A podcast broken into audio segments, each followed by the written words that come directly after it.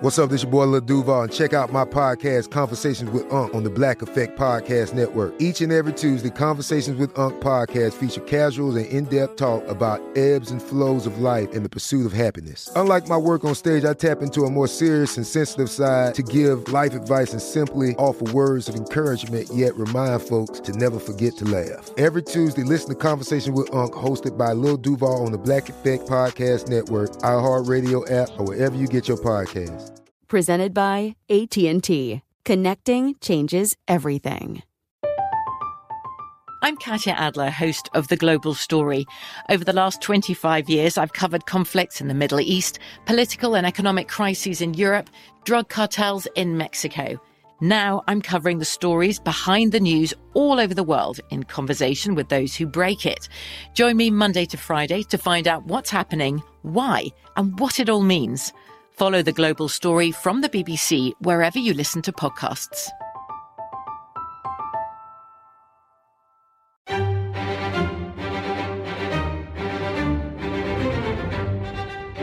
Crime Stories with Nancy Grace. Over the past four weeks, the family went out searching fields and vacant homes in both Pontiac and Detroit. Those efforts have turned up nothing. Police tell the family they found Curtin Doll's SUV from that night, but there's been no activity on a cell phone or credit card. Leading me to believe it's more to it than what people are talking about. And they're not talking. I'm Nancy Grace. This is Crime Stories. Thank you for being with us. Take a listen to our friend Jamont Terry at NBC4. And investigators need tips because with each passing day, it gets harder to believe a father would deliberately desert his family like this. No, the not knowing is the worst part ever. Now, the family insisting that this is completely out of character for Curtin Doll. Now, they do plan to do another search effort at vacant homes and buildings throughout Detroit and in Pontiac. Right now, police are only saying that this is a missing persons case, but the family suspects foul play. When a guy, Leonard Kurtendahl, goes missing, family and friends in a panic but then bizarre turn of events. So listen to our friends at Fox 2. Film crew was shooting a scene in a wooded area in Pontiac when they noticed a foul smell and soon realized it was coming from a decomposing body. Investigators believe it's the body of a missing Pontiac father. He's been gone for months. We had had no idea where he was and how he was doing it to now. They've been searching papering neighborhoods since 41 year old Leonard Kurtendahl went missing the day after Thanksgiving. What's these last few months been like for you guys? Hell. Hell. After five months of not knowing, his family's starting to get some answers, not the ones they hoped for. I'm just mad it happened like this, dumped in a like trash, for real. Oh my goodness. This guy goes missing his body found in, in a bizarre manner. An indie film crew on location in a wooded area smells a strong odor and investigates. They find a body, a badly decomposed body. Joining me right now, syndicated talk show host Dave Mack. Dave Mack, how did this guy, Leonard Kurtendahl, go missing? Actually, he went out the the night around Thanksgiving, went to a club, and went out for a night on the town and never ever showed back up home. That was where you heard in the first cut. His family was just shocked. They missed him for Thanksgiving, they missed him for Christmas, they missed him for New Year's. This is a family man. He's got six kids, and he just goes off the radar, totally gone, and nobody's talking. Wow. Okay, then his body turns up. Take a listen to our friend at Fox 2, Jessica Dupnack. We're told the body was badly decomposed. Police were able to use tattoos to ID Kurtendahl, but they can't be certain it's him until the body is taken to the medical examiner. We're here at the right time, right place, right time. Jeremiah Daniel and his film crew were shooting a movie here Wednesday afternoon. He still had makeup on from the shoot. They discovered the body in a wooded area not too far from Orchard Lake and Telegraph. All I could see was like the shirt and a little bit of the skull. Um, that's all I could see, and the smell was really bad. That's when everybody started to freak out. Police are not saying whether this is a suspicious death. They will know more after an autopsy is done. Kurtendahl's family says it wasn't like him to just disappear. He's very giving. He's a good father. And um, we love him. So, Dave Mack, syndicated talk show host, he was last seen out and about with friends at a local bar. How long had he been missing before his body was really accidentally stumbled upon? How many months? Five months, Nancy. Five months. To Joe Scott Morgan joining me, forensics expert, author of Blood Beneath My Feet on Amazon.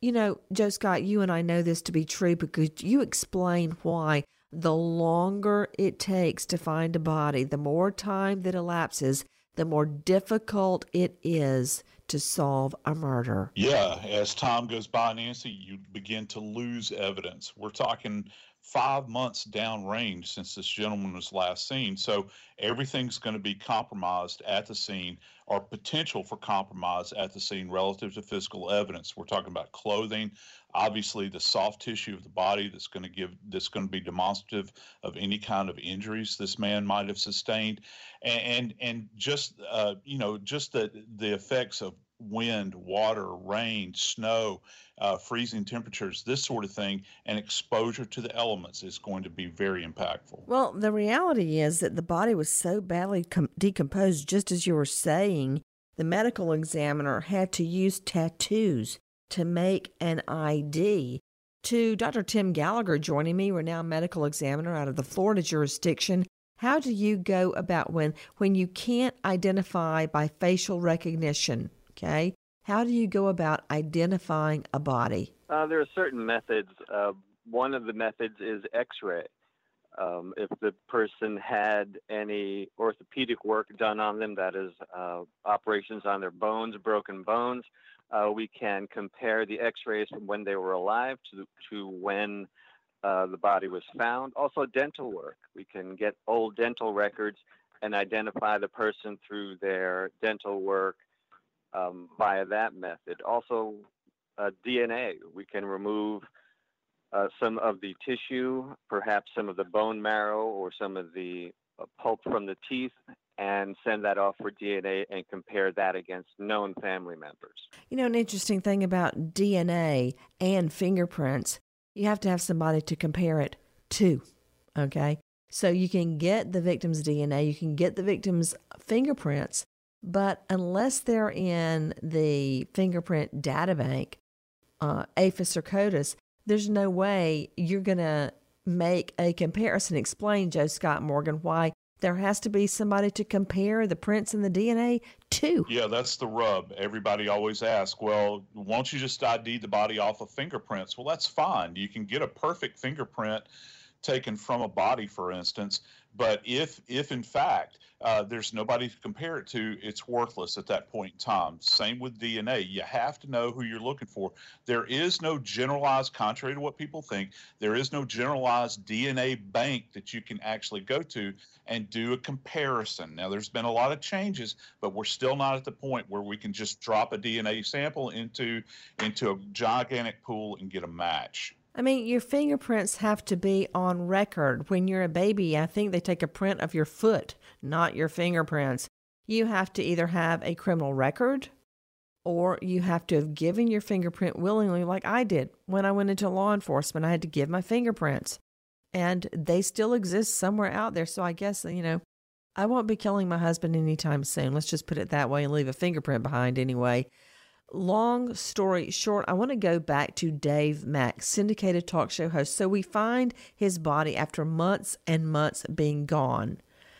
Last seen at a club. Now, wasn't that club owned by his girlfriend's dad? Actually, it was owned by his so called girlfriend. I say so called because his family says they weren't dating apparently Lakeisha Hawkins and uh, Leonard Kirkendall did have a relationship of sorts, and something happened in the club that night that Lakeisha's father, Kenneth Hawk Hawkins, actually witnessed, and that's where we sit right this minute. Is what did he do when he saw this interaction between Leonard and Lakeisha. Okay, when you say they had interaction, for all I know, he could have bought her a Diet Coke at the bar.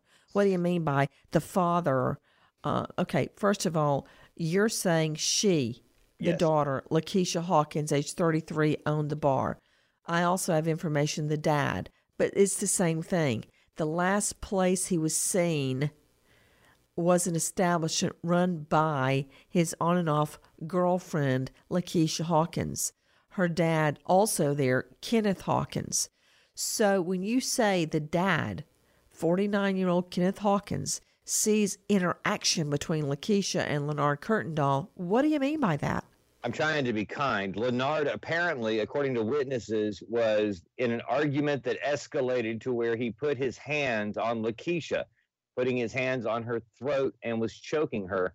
And that's what Kenneth Hawkins allegedly saw in the bar that night. Take a listen to our friend reporter Jenn Schanz at WXYZ. Kurtendahl's brother says when LA first went missing, he knew something was wrong. Bro don't leave. He's not leaving his family. That's off top. Dozens of people gathered where Kurtendahl's body was found Saturday night to light candles, pray, and share memories, which for White center around their children. Just him being a loving father, um, supporting his kids, and always being there for them. Um, I'm gonna miss that support. You know, we've missed him these last few months, and it's been, you know, it's been rough.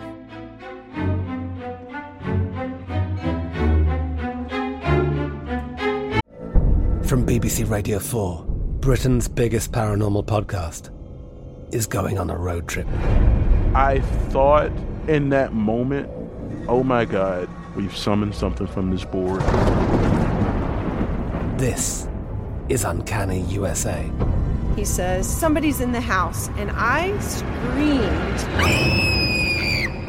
Listen to Uncanny USA wherever you get your BBC podcasts, if you dare.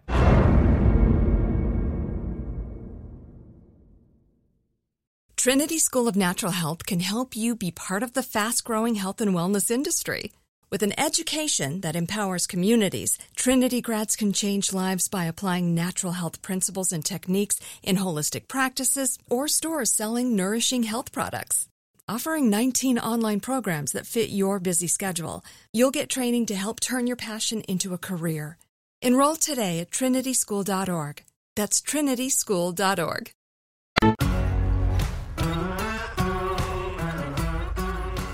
Crime Stories with Nancy Grace.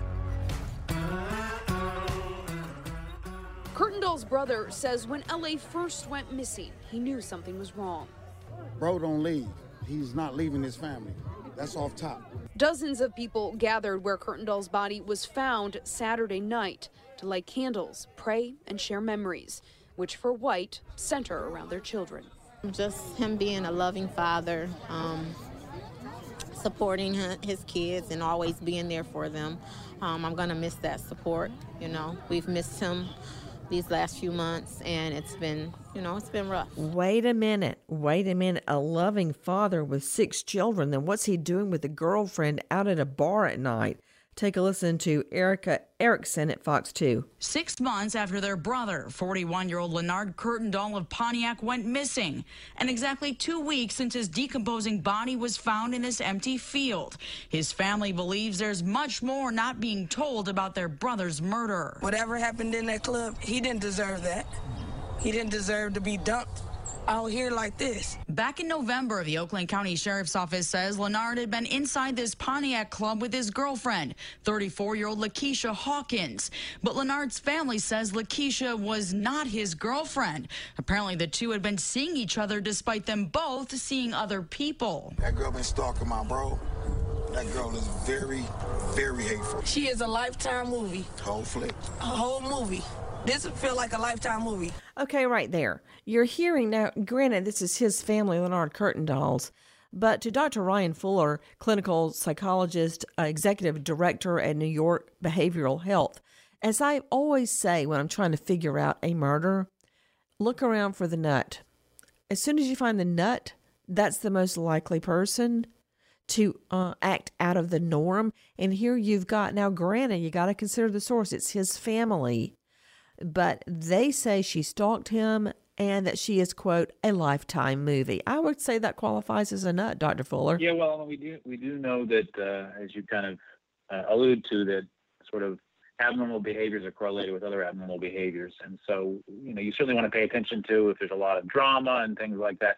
That certainly doesn't mean there's uh, you know, physical violence involved, but certainly we do know that intense uh, negative emotions like anger and things like that do put us at risk for aggression very rare when that happens, but you certainly don't want to ignore those kinds of factors. If someone's got a chaotic life, uh, certainly it makes sense that investigators would want to pay close attention to that as a as a possibility. Well, according to Fox 2 reporter Erica Erickson, it gets worse. Leonard's family says quite possibly the most disgusting part about all of this is when their brother went missing, Lakeisha Hawkins helped them search for him. She's just a sick person. She's a sick individual. She picked us up, passed out flyers, drove us around. Leonard's siblings also say Lakeisha Hawkins offered a $10,000 reward to find him.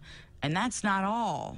He sat here at the vigil with you. Right. Kenneth Hawkins since charged with five counts, including open murder. Lakeisha Hawkins charged with carrying away of a human body and accessory after the fact. Y'all see her face?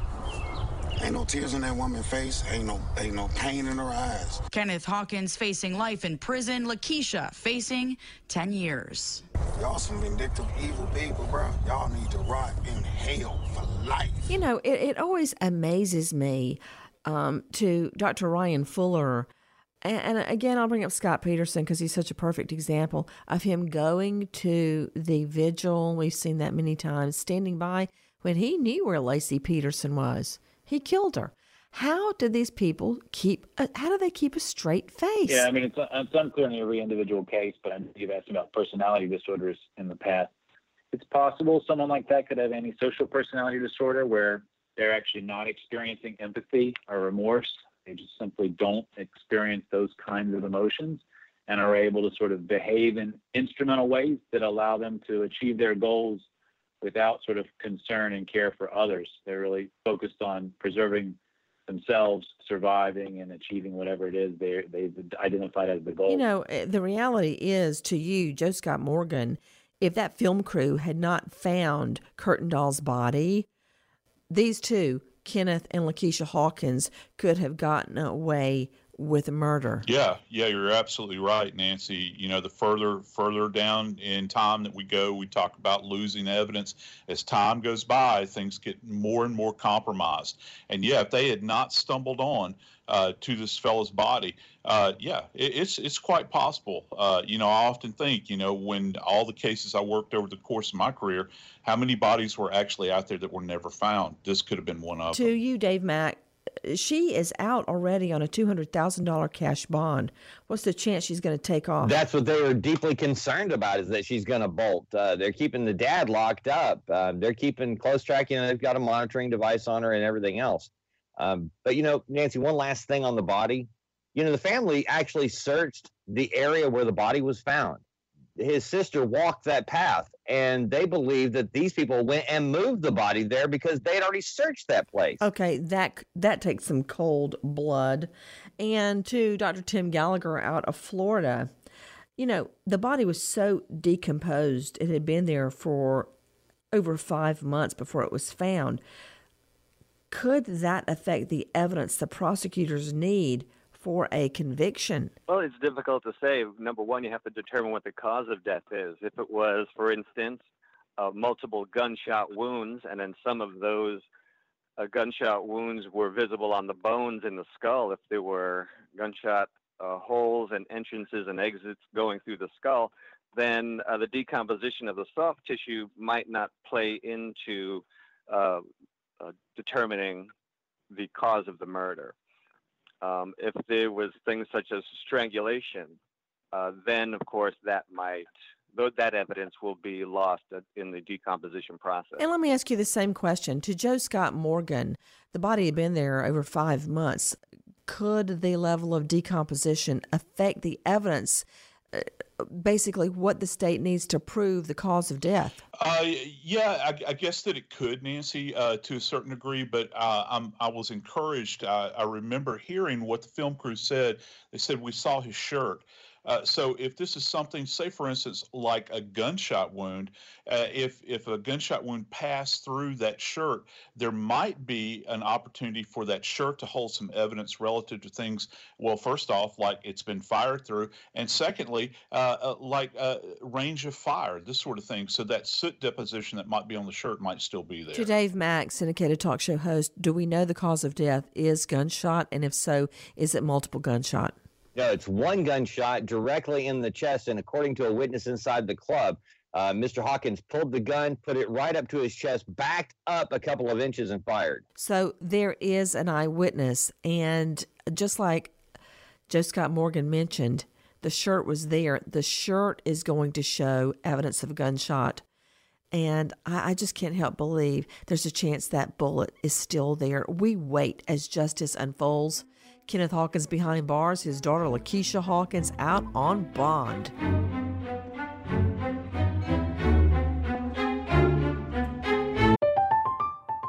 I'm Katya Adler, host of The Global Story. Over the last 25 years, I've covered conflicts in the Middle East, political and economic crises in Europe, drug cartels in Mexico. Now I'm covering the stories behind the news all over the world in conversation with those who break it. Join me Monday to Friday to find out what's happening, why, and what it all means. Follow the global story from the BBC wherever you listen to podcasts. Trinity School of Natural Health can help you be part of the fast growing health and wellness industry. With an education that empowers communities, Trinity grads can change lives by applying natural health principles and techniques in holistic practices or stores selling nourishing health products.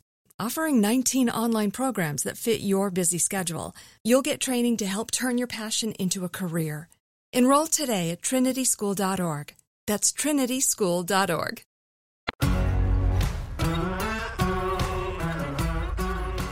Crime Stories with Nancy Grace. Now, the 65 year old man from Westbrook is charged with second degree manslaughter. Earlier this year, state lawmakers considered the Aid in Dying bill that would essentially legalize assisted suicide, allowing doctors to prescribe a lethal dose of medication to adults who are terminally ill and have less than six months to live. The measure was the focus of intense debate but died in committee. With so many states passing these laws now and over 20% of Americans having access to these laws, zip codes are defining end of life care and end of life choices for some. That's wrong. Connecticut should do better. Tim Appleton works for Compassion and Choices, an organization that focuses on improving care and expanding options for people at the end of life. Although he says they don't know enough details about Connor's case to say if the family member could have benefited from the aid in dying bill. Connecticut residents should have access to this law, and it should join the one in five Americans in other states that do. So, uh, family members aren't faced with this terrible choice that could land them in the criminal justice system. However, there are advocates for those with disabilities who are worried families could take advantage of the bill if it was enacted. That's Fox 61's Xenia Maldonado. In the last hours, a husband charged with manslaughter for holding a gun up to his terminally ill wife's head so she could pull the trigger and kill herself.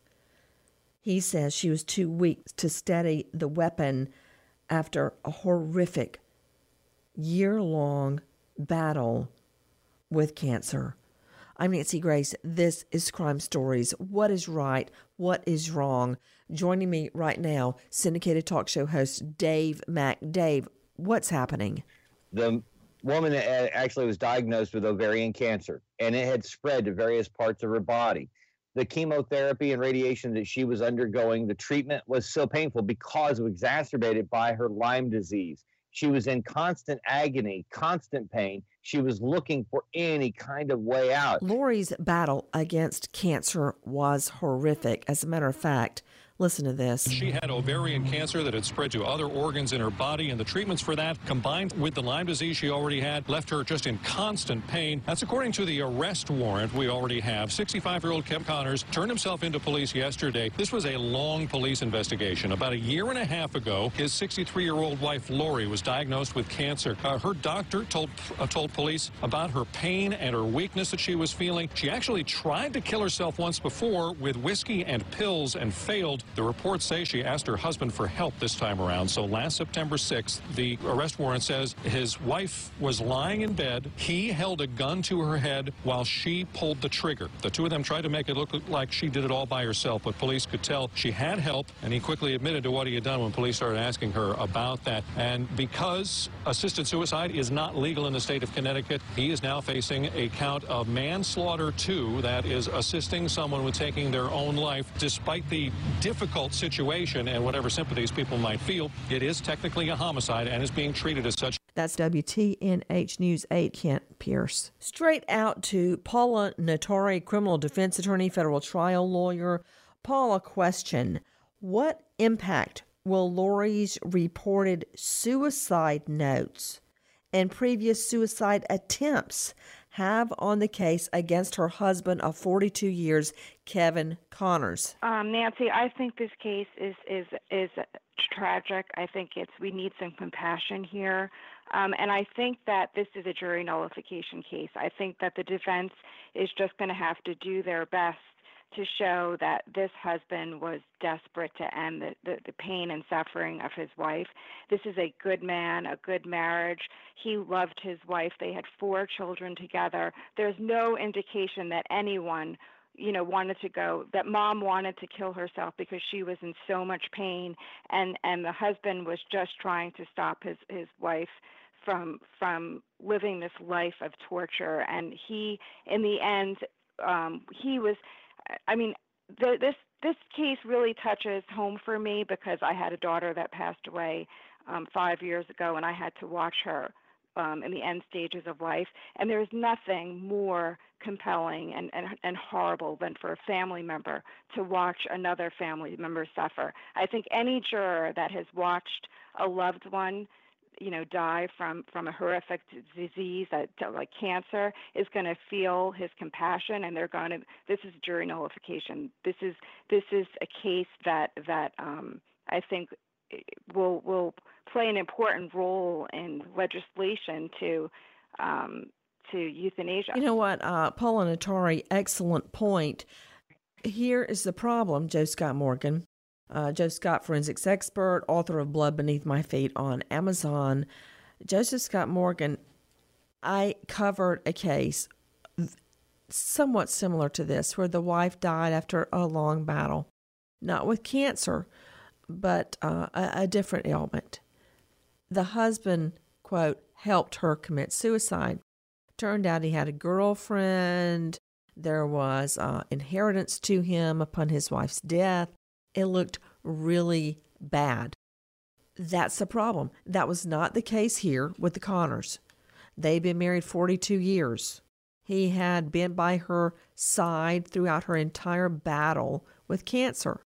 But when you pass a euthanasia bill and allow euthanasia or mercy killing, it, that may not address the facts of each case. It's it's oh, it's a tough call, Joe Scott. Yeah, it is, Nancy. And you don't know what people's motivations are at the end of the day.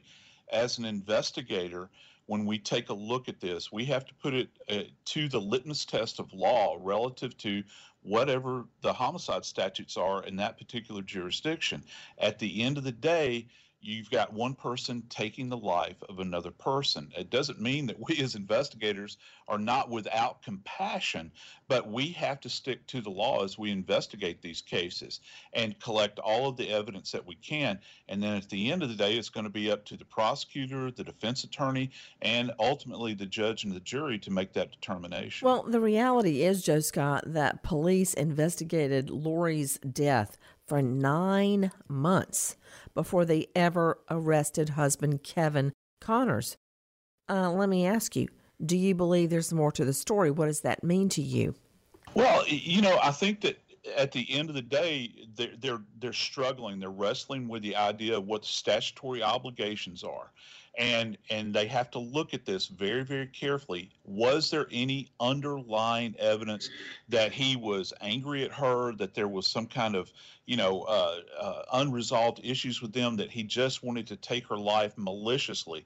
And they're they're having to and they look these people know they know what the public is going to say relative to this. The lion's share of people are going to say, look, he ended her life because she was suffering, but we still cannot escape what the law requires. So, you believe those nine months were taken to study potential motives, to study the background of the victim and her husband, the state of their marital relationship, possibly even the poundage required on the trigger pull to show that he pulled the trigger, not her. I mean, in my mind, that is a very intricate investigation. Yeah, yeah, it is, Nancy. And, you know, you couple that with her physical condition, as you mentioned, she's debilitated, she's laying in bed. Uh, look, this lady is suffering from a myriad of problems, uh, you know, not the least of which is obviously metastatic carcinoma. And she's also got Lyme disease, uh, Nancy, which makes this all the more horrible. Can you imagine uh, the suffering that's going on with her? And she is in a weakened state. And is does she have the presence of mind to make this decision at the end of the day? Did she say, "Go and get me the weapon, place it in my hand, cock the weapon for me, and I'll pull the trigger"? So does that make him the perpetrator in this case because he went and put the weapon in her hand?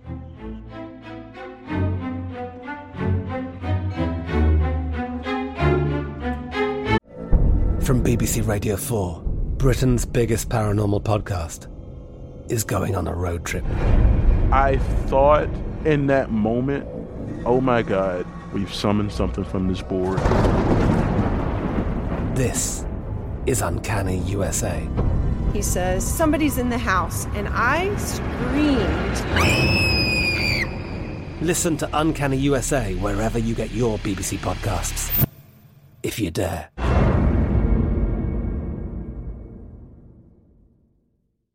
Trinity School of Natural Health can help you be part of the fast growing health and wellness industry. With an education that empowers communities, Trinity grads can change lives by applying natural health principles and techniques in holistic practices or stores selling nourishing health products. Offering 19 online programs that fit your busy schedule, you'll get training to help turn your passion into a career. Enroll today at trinityschool.org. That's trinityschool.org.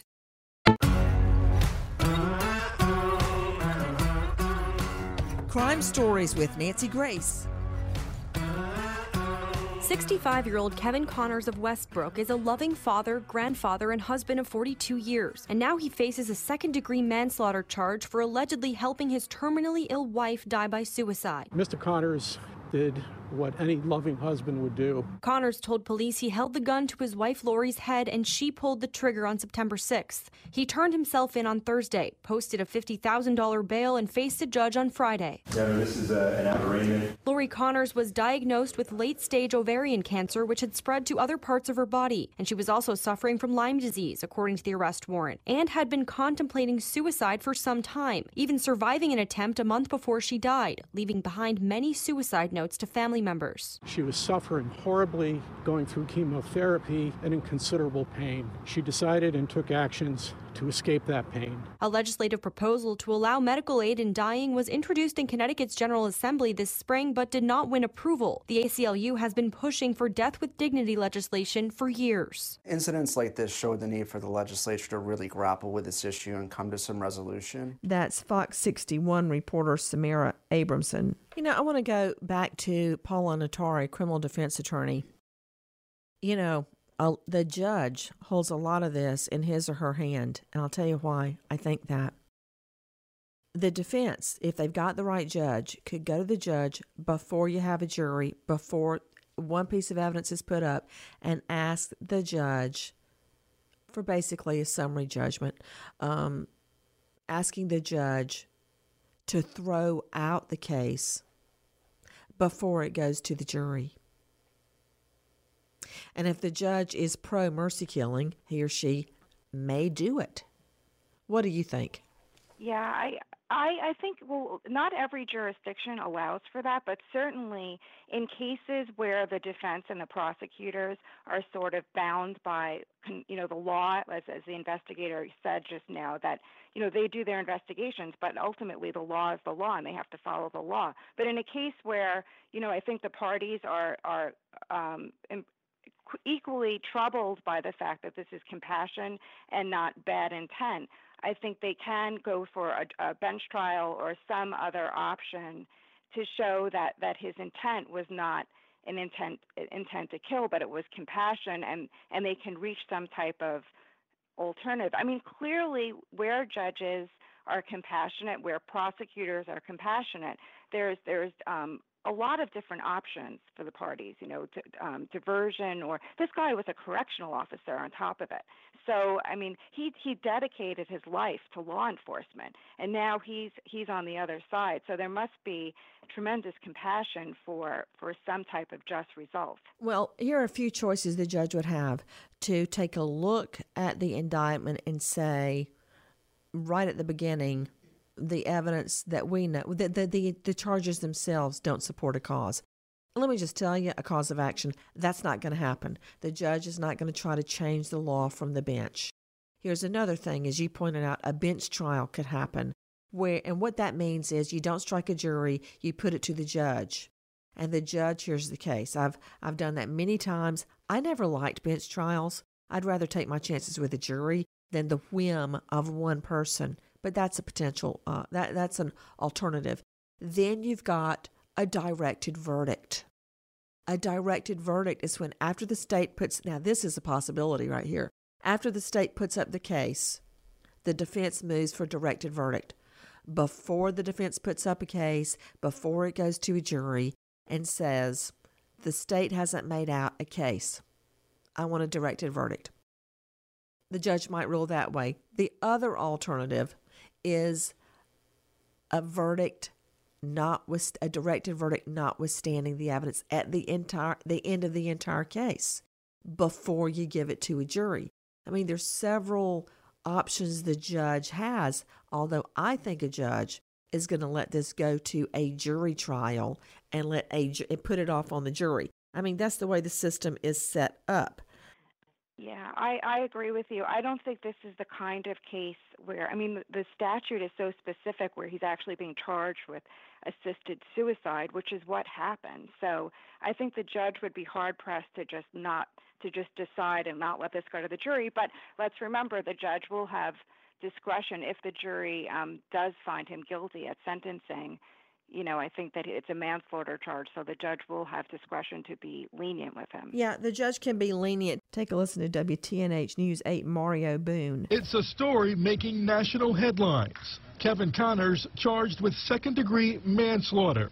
Kevin Connors is a kind, compassionate, loving father, grandfather, husband of 42 years. Yet he's now accused of helping his cancer stricken wife, Loretta, take her own life. Mr. Connors did what any loving husband would do. He's here today uh, holding himself to be accountable for his actions. Clad in a dark blue suit and burgundy tie, Connors answering the serious charge in court Friday for the first time. Last year, his wife um, was diagnosed and struggling with a terminal late stage cancer that was aggressive she was suffering horribly, going through chemotherapy, and in considerable pain. Tell me, uh, straight out to you, Dave Mack, syndicated talk show host. Tell me the status of the case right now. Right now, waiting on the uh, court date to, to move forward. And uh, again, he's been charged uh, officially with manslaughter, and uh, we'll see where it goes once it gets to court. Victim Lori Connors is a mother of four. Where do her children stand on this, Dave Mack? Firmly on the side of their father. They knew the relationship. Uh, you alluded to the number of uh, notes that uh, she wrote to her family members before this took place. So they're not just sympathetic and empathetic, but they're firmly on the side of dad. Take a listen to WTNH News 8, Mario Boone.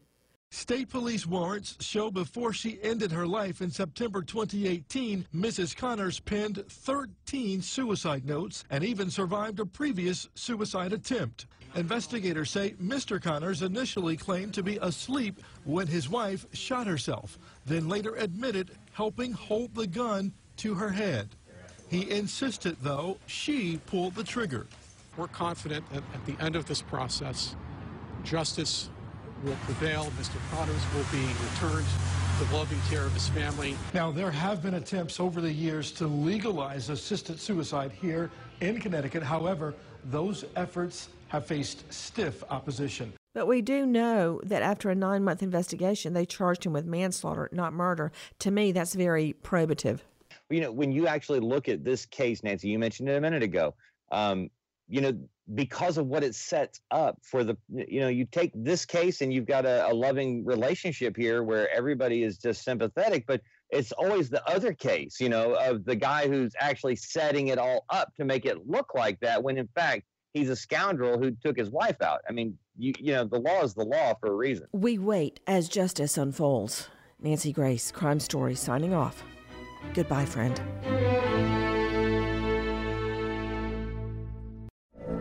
From BBC Radio 4, Britain's biggest paranormal podcast is going on a road trip. I thought in that moment, oh my God, we've summoned something from this board. This is Uncanny USA. He says, Somebody's in the house, and I screamed. Listen to Uncanny USA wherever you get your BBC podcasts, if you dare.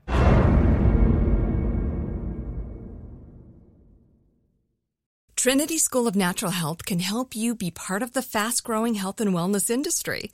With an education that empowers communities, Trinity grads can change lives by applying natural health principles and techniques in holistic practices or stores selling nourishing health products. Offering 19 online programs that fit your busy schedule, you'll get training to help turn your passion into a career. Enroll today at trinityschool.org. That's trinityschool.org. Pause for a big thank you to our partner making today's program possible. It's Dexcom. With the new Dexcom G7, you get better diabetes results without those awful finger sticks. It sends your glucose numbers to your compatible phone or to your watch so you can always see where you are and where you're heading. See how food and exercise affect your glucose. It makes it easier to spend more time in range and lower your A1C. Take more control of your diabetes with the number one recommended CGM brand. It's so easy to get started today at Dexcom.com. Dexcom.com. Dexcom data on file 2023. If your glucose alerts and readings from the G7 do not match symptoms or expectations, use a blood glucose meter to make diabetes treatment decisions. For a list of compatible devices, visit dexcom.com/compatibility. Thanks Dexcom for being our partner.